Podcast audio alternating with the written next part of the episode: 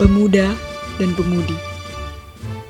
Yang satu berkata, yang satu berinovasi. Sungguh hebat mereka yang jeli atas isu yang terjadi di negeri. Bersatu padu langkahkan kaki melawan terik matahari juga oligarki. Meruntuhkan patriarki, berpikir kritis, tak mau berdiam diri. Ketika reformasi dikorupsi, semua hanyut berorasi.